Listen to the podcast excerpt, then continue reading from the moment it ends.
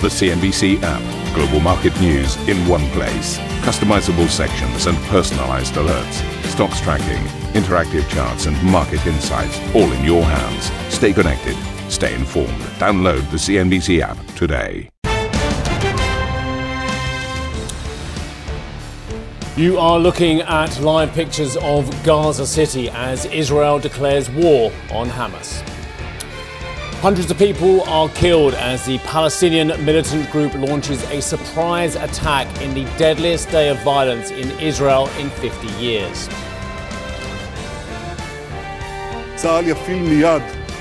The IDF will immediately use all its strength to destroy the capabilities of Hamas. We will defeat them to death and take revenge for this black day they have inflicted on the state of Israel and its citizens. Oil prices, knee jerk reaction, jumping on supply fears. But in an exclusive interview, the Saudi Arabian energy minister tells CNBC that OPEC's ability to stabilize prices should not be underestimated. I honestly believe that the best thing I could say is that the cohesion of OPEC Plus should not be challenged. Uh, we've been through the worst. Uh, I don't think we will have to go through any uh, terrible situation at all. In economic news, US job growth smashes expectations, nearly doubling the forecast in September, pushing bond yields to a new 16 year peak and fueling fears over a higher for longer interest rate environment. Metro Bank strikes a deal announcing a new £325 million capital raise and almost double that in debt financing as the embattled British lender shores up its balance sheet and avoids a takeover. And global policymakers and central bankers descend on Morocco for the IMF World Bank meeting. Uh, we are going to be bringing you a raft of interviews over the week, including IMF Chief Economist Pierre Olivier Gourinchas and ECB member Robert Holzmann live from Marrakesh.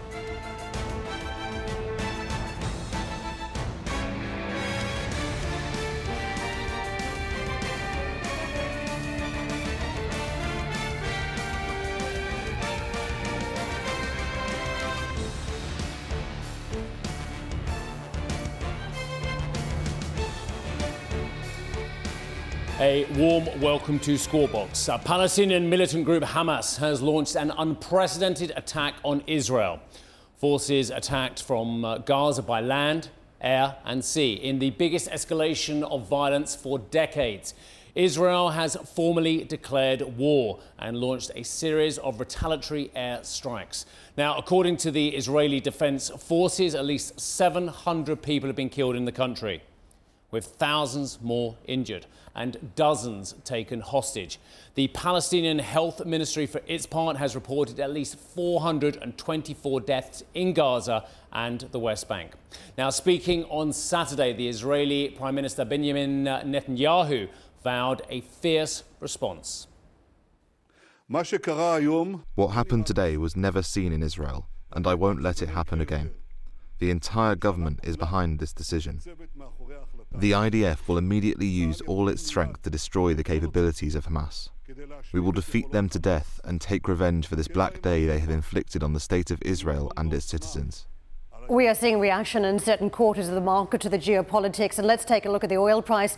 Keep in mind, as we wrapped up last week, we'd seen a fairly large decline in the price of oil. We were traveling down, for instance, 8.8% uh, on the WTI price for the trading week, and we were already down on Brent by 11%. So as we regroup and we begin a brand new trading week with the geopolitics around Hamas and Israel, you can see we've had a spike across the board, 3.7% up or $3 on WTI, 85 plus the handle on Brent. We're 87.5 almost, also spiking about 3.4%. So, a move we are seeing across the oil markets at this point for concerns that there could be some impact across the board when it comes to supply. Let's take a look at the currency reaction and some of the safe haven trades. Typically, we look at in a geopolitical moment, these are the trades of the dollar index up a third of a percent, dollar gaining versus the Swissies. So, dollar still has it versus uh, some of these safe havens, dollar weaker versus the Japanese yen. And don't forget, last week we were talking about uh, some of the lows we're seeing in that Japanese yen. But typically, in moments like this,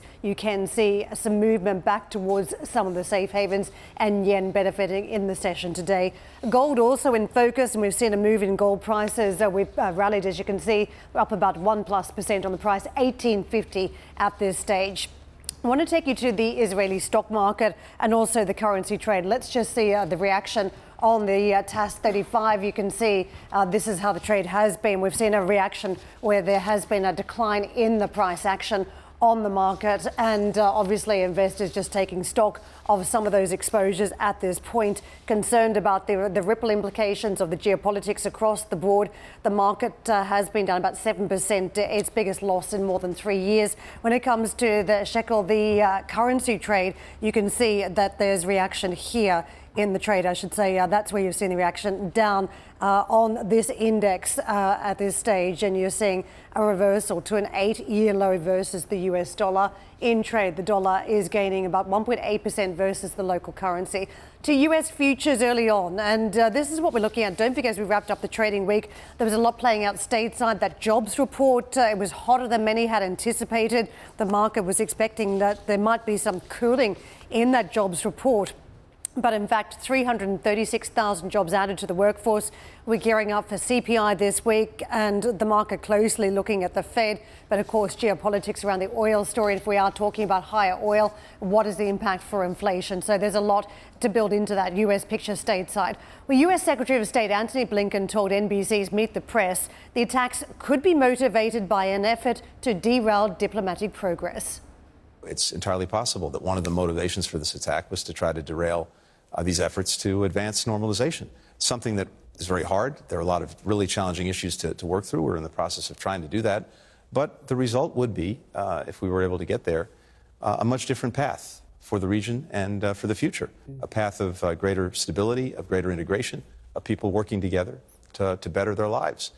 That's in stark contrast to the path that's offered by Hamas, a path of violence, killing, horror, terror a path that offers absolutely nothing to the Palestinian people. In fact, what it offers is more suffering, uh, not less. So it's a pretty stark choice. And the fact that Hamas, uh, Hezbollah, Iran are lined up against that vision, I think speaks volumes. At the same time, as we're pursuing uh, normalization, uh, it's imperative that it not be a substitute for Israelis and Palestinians resolving the differences between them. On the contrary, uh, it needs to be something that actually advances that prospect uh, and supports it. Um, let's get another voice on this now. Uh, William Wechsler is the Senior Director at the Rafik Hariri Center and Middle East Programs at the Atlantic Council. Uh, William, I do want to ask you with my colleague about the broader ramifications, but I actually first of all want to get your take on, what the feeling is in the region as well. My understanding from your commentary is that you took the red eye from Washington to Tel Aviv on Friday night as well. Um, huge concerns about regional stability. Just does how does the region feel at the moment, given your experience in Tel Aviv and in Abu Dhabi? The region is very uncertain at the moment, of course. Um, the fundamental question is whether or not the war that's coming will be constrained to a war between Israel and Hamas, or whether it will grow to a multi front regional war as um, Hamas desires. Yeah, and, I'm grateful for your commentary as well because you're talking about expansion to potentially uh, bringing in uh, the Iranian-backed Hezbollah, of course, operating with great strength in southern Lebanon. Uh, other players as well. How will Israel react? Will they see direct correlation between the actions of Hamas uh, and indeed their backer, potentially Iran as well? What happens to Saudi relations and the thawing of those relations between the country you're in, plus Saudi, plus Israel, and of course how the US reacts as well? These are some of the ingredients, but just break it down for us, sir. Sure. Um, from a purely military sp- perspective, Hamas lost this war the second it decided to start it. Um, Israel is far uh, superior in terms of military strength. The only way that Hamas can achieve its objectives is to expand the war, to expand the war by provoking a second front within the uh, West Bank um, by inspiring um, uh, people inside Israel, particularly Arab Israelis, to rise up as uh, as they did riot um, the last time there was uh, an episode with Gaza, and most importantly, to bring in the other uh, uh, uh, entity in the north, Hezbollah, that is supported by Iran, um, and to make it a, a truly multi front war. Um, Israel would be challenged if that happens. Um, in the end, of course, Israel would be victorious, um, and, but it is something that um, all of the people who are planning for the war right now in Jerusalem and Tel Aviv are very concerned about. William, I just want to get into that a little bit more because what has been notable over the weekend is just how sophisticated these attacks have been from Hamas. What do we think about the Israeli Defense Force and sort of early recriminations we're already hearing about? Uh, how did this even happen? I'm very reluctant usually to say that something was an intelligence failure, but this was one. Um, I think the Israeli uh, Defense Forces, the Israeli intelligence services all understand um, the fact that uh, Hamas exhibited a degree of operational sophistication and tactical surprise that they previously um, did not think it was capable of. Um, and over time, there will be after action reviews to figure out exactly why Israel was surprised in this way. But right now, um, the the people that are planning for the war, that are in fact even starting the war with some of the some of the strikes that were underway, are focused on what comes next, not what happened before. Can you get into the politics if there is a, a link here as we talk about the uh, conflict spilling across borders, Hezbollah, any involvement over the weekend, what that means uh, for Middle East politics and how the world thinks about security in the region? Well, I think that um, those who follow the region, uh, who may have thought just a week ago that it was quiet, um, have have learned once again the lesson that the Middle East is a uh, is, is a very unsecure region, that we are used to surprises over time, and that at the end of the day, um, security is like oxygen. When it's prevalent around you, it's um, you don't think of it at all. But the second it starts to go away, it's the only thing that you think about. Uh, William, just explain to me the very complicated role that Saudi Arabia will have now going forward. Of course, I talked uh, in one of my questions to you about the thawing of relations between the country you're in, the UAE, uh, and the Saudi Arabians, uh, with uh, the US obviously working on this for the, the uh, Abraham Accords in the previous administration, and now perhaps in a different way with the Biden administration, and those relations with Israel.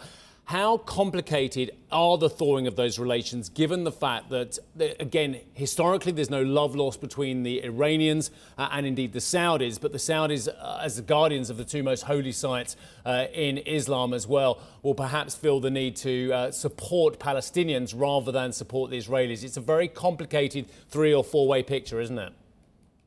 It's a it's a very complicated picture. Um, uh, the leadership in Saudi Arabia is has made a decision to explore normalization with um, Israel. That's a strategic decision that um, not influenced by the news of the day.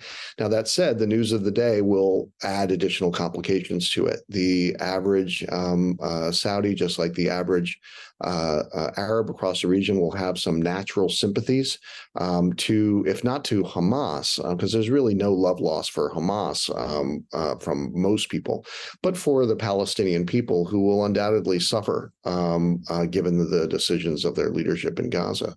Um, the the leadership in Riyadh is um, uh, is going to pay very very close attention to what happens to uh, to not only that the war is um, is is begun, but how the war is conducted, how long the war uh, takes, and what the outcome of the war is.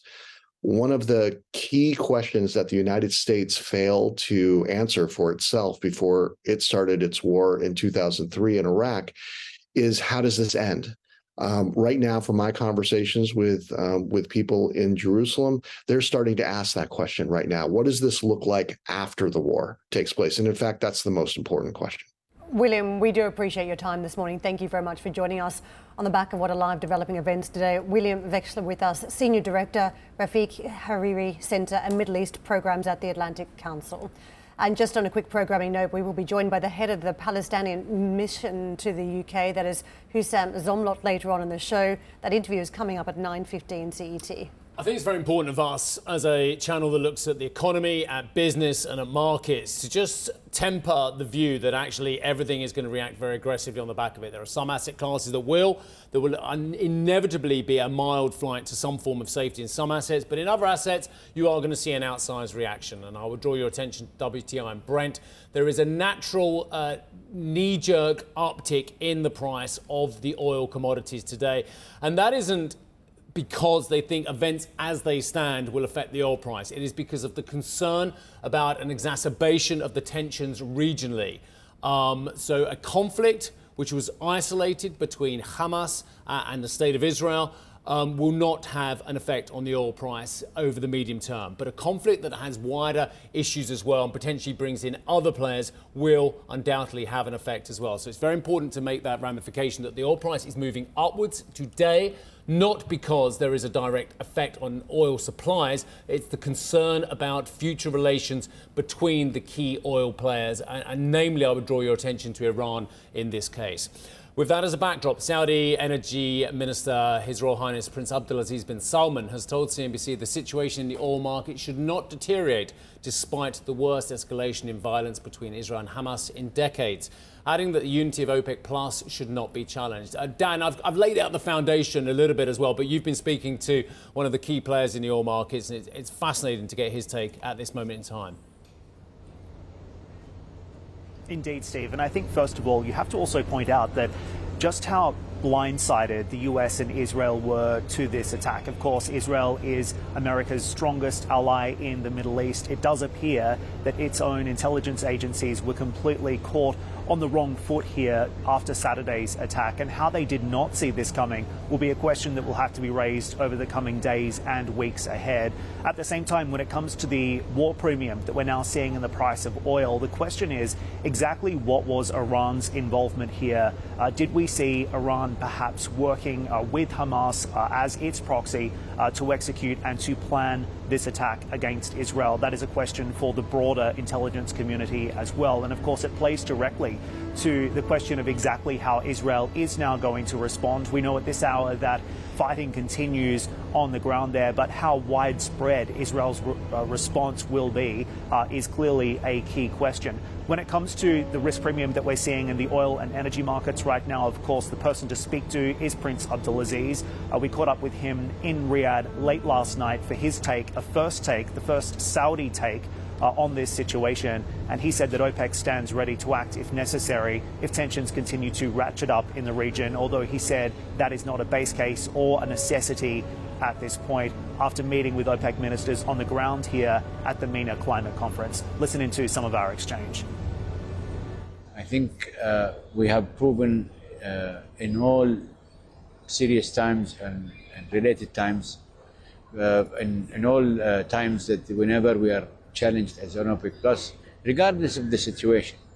You know, we had COVID, we had all sorts of different variety of issues, and we, we dealt with the ups and we, we dealt with the downs. I think what is uh, rewarding is that uh, we just finished, you know, the JMMC, uh, uh, and we are connected.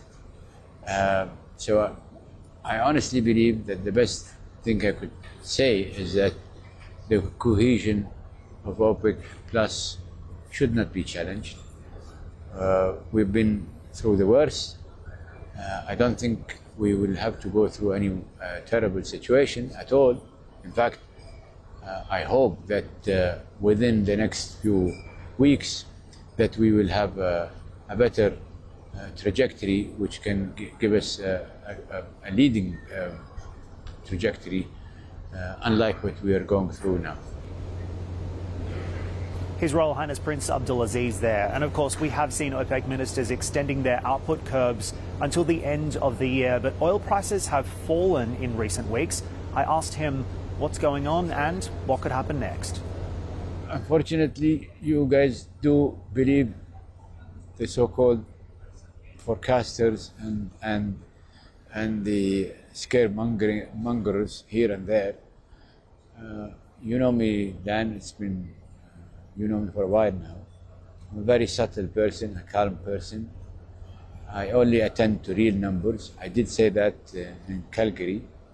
Uh, I was given all sorts of names, and I was uh, told, uh, well, somebody was saying, you know, he should look at forecasts. What, what kind of forecast one would look at if they keep changing it every month and with a yo-yo uh, anomaly to it? So I still maintain my composure. Of I will believe it when I see it. Uh, yes, we may be delayed with a decision uh, on what to do, but uh, I will not forfeit the precautionary approach, even if it goes beyond the a month or two or three or four months or five months. Do you think you'll need to do more at the start of next year to maintain market stability, particularly in light of recent developments this week? We hope we should not, but uh, there is, you know, again, it's a state, it, uh, it's a state of mind. Uh, that's why you will hear in our announcement today with our, my friends in some of the OPEC. Again, we, we're just reiterating our commitment that don't you ever discard what OPEC Plus can do for the purpose of attending to this market.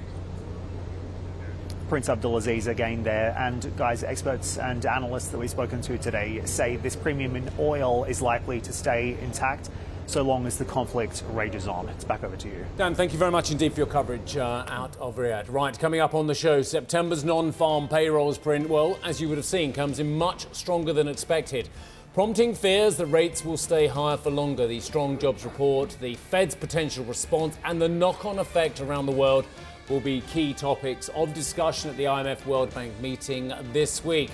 And we're going to hear from Jumana and Sylvia Marrakesh this hour. Plus, later this morning, we'll check in on the commodity sector with the CEO of the Greek industrial and energy giant Mytilineos. Uh, that interview is coming up at 9.30 Central European Time.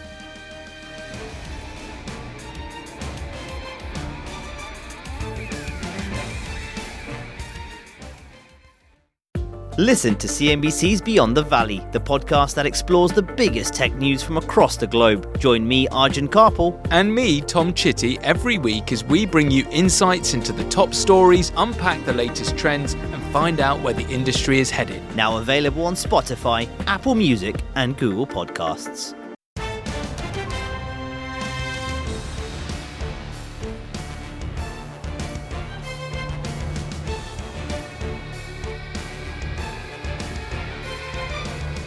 Look at US markets, as you can see in the green there on the back of uh, what we witnessed Friday's session. US economy adding a bumper 336,000 jobs in September, sharply beating forecasts and ramping up the odds that rates will stay higher for longer.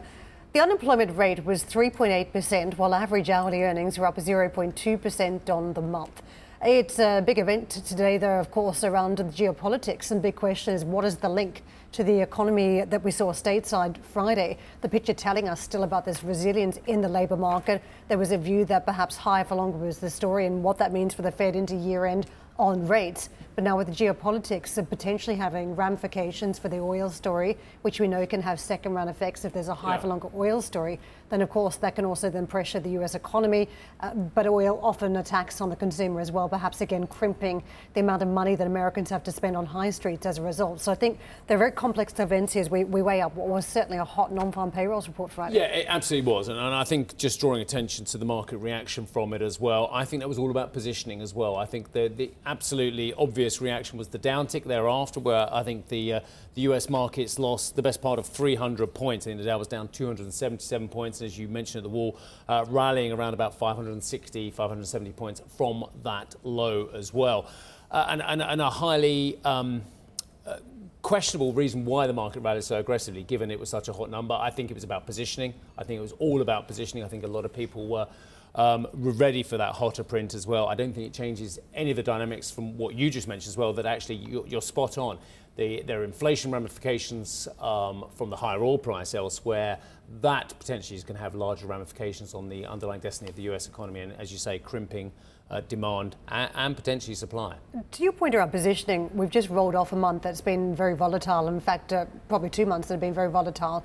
And the market, I think, was saying, look, typically in this seasonal period of September, you can see uh, the impact around not actually having corporate earnings, that any events that come across the tape are usually somewhat negative in terms of markets and market reaction. But this week, don't forget we get going on earnings season again. We've got 12 S&P 500 companies reporting this week. So JP Morgan, Citi, Wells Fargo, uh, Goldman Sachs is uh, seeing a 2% sales growth number, 55 basis points of margin contraction to 11.2% and EPS relative to last year. So again, as we talk about moderating inflation, you could have seen a modest support for some of the earnings that'll start crossing. But I think that's key as we roll across this week, what the Fed says, what those corporate reports look like, and that goes to the heart of what has been a very rough couple of months, I think, on markets, whether we get a bit more stability coming back into the mix. Yeah, I think there are two things going on. Absolutely spot on focus on, on inflation as well. On Wednesday, uh, October the 11th, um, we have PPI, ex food and energy, ex food, energy and trade, what have you. We're looking for modest inclines in those PPI, those wholesale prices as well. But on Thursday,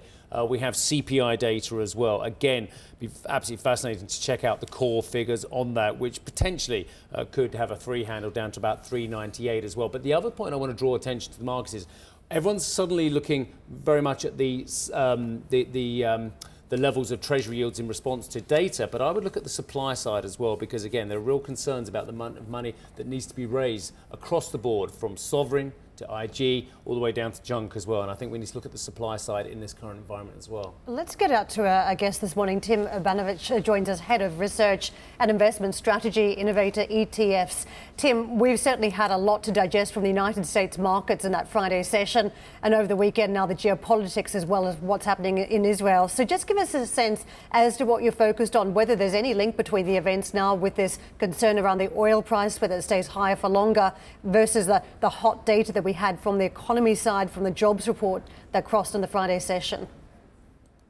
Yeah, well, Karen, there's a lot going on clearly right now. And if you go take a step back and, and go back to Friday, the data that we saw there was extremely strong. And let's not forget that's on the backs of data in August that was revised significantly higher. We now have about one and a half job openings per unemployed worker in the US that is multiples above where we were pre-pandemic. We also looked at earlier in the week, you look at the quits rate, that is still elevated above where it typically is. So you put all of those together, and those those give us a pretty good indication of what the labor market is going to look like over the in the short to medium term, and that points to continued strength. If you if you look historically, I think there's a very strong reason why we have never had a situation where core inflation has started off north of 5% and a recessionary hit to the labor market not been part of the solution to the problem. And I struggle to see why this time would, would be any different. Wages drive consumption, consumption drives inflation. We need to see these numbers uh, be reined in a little bit. And we can see an explanation in the numbers even Friday. I mean, the area of jobs growth was in the travel and leisure segment. We know there's been pent up demand on the back of COVID still, and that is taking some time to fade. The other part here was in government workers, and there's been a huge amount of fiscal spending that has been thrown into the system too. What does the Fed do with those two specific areas where we are seeing that labour strength?